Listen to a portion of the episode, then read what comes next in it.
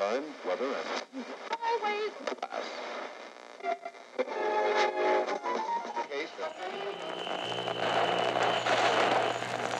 There's a signpost up ahead. Next stop, Fat City. Step right up, ladies and gentlemen, boys and girls. The human circus is bigger and better than ever. If you got some money, come on in, honey. Whatever your mood, we got it, dude.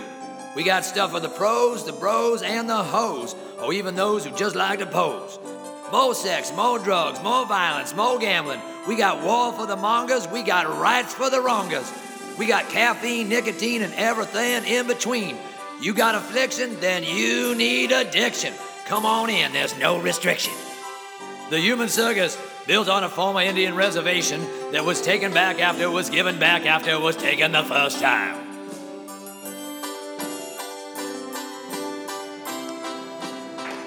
Hello, Fat City. Today, Pimp Daddy is broadcasting to you live from the human circus, the place where dreams really do come true. And when you visit us at the human circus, make sure you stop by the freak show, where fellow humans perform inhuman feats, all for money. As is my habit, I like to feature a new freak every month, and this month I would like to tell you the story of Gardner. You all know him as the human pinata, one of our number one moneymakers down at the freak show. But when we first found him, he was a nobody, just living in a box in the back of the Fat City orphanage. Truth be told, we didn't even know his real name, but he seemed to have this knack for gardening, so we decided to call him Gardner. As the legend goes, when Gardner was a child, his dad used to hang him upside down and beat him mercilessly with a baseball bat, as well as burn him with scalding water, even used a hot iron on him occasionally. If there's one thing that boy could do, he could take a beating. And I saw this special skill in Gardner right away. It's amazing how many people will pay to get their aggressions out on another human being, and how many other people will pay to watch such a thing happening. And Gardner, he don't even mind. He actually loves getting whacked.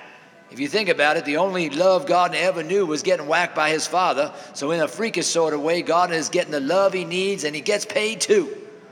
It's another win win win for Gardner, you, and me. But Gardner is what I like to call a super freak. Besides being the human pinata and an excellent gardener, we recently discovered yet another facet to his unique talents. One day we found him painting in his little shed where he likes to keep himself, but turns out this boy don't use paints. He actually cuts himself and paints with his own blood. Somehow he mixes the blood in different ways to create various shades, and the paintings are breathtaking. Next month, he will be having his own show, so get ready to bid on some of the most original and profound art created in recent times. Say again. He's backstage right now? Oh, great. Turns out the human pinata is on his break and decided to stop by, so let's bring him out. Come on, Gardner, don't be shy. Thanks for taking time to visit us on your break. Now, Gardner here doesn't speak, at least no one's ever heard him speak, so we won't be taking any questions. I never told you this, Gardner. When I was very young, my mama would tell me a story about the first Gardner. As everybody knows, in the newest version of the Bible, God is the hero. But my mama claimed that in the original version, the real hero was Adam. Adam was a gardener, you know, the very first. See, in the original version of the Bible, God was a creator. That's it, an artist. Now, don't get me wrong, he was a hell of an artist, top notch. He would just sit around creating all day long. I mean, that dude was prolific. And of course, all his creations were fruitful and they multiplied.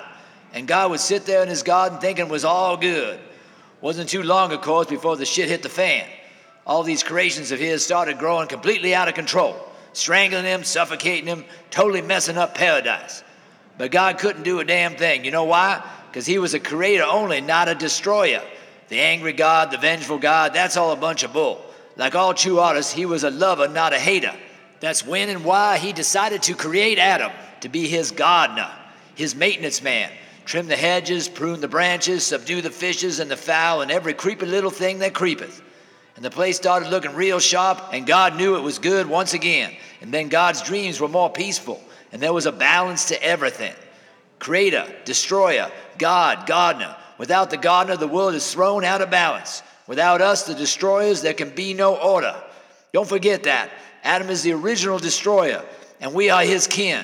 Now get back to work, gardener, and make me lots of money. There he goes, the human pinata.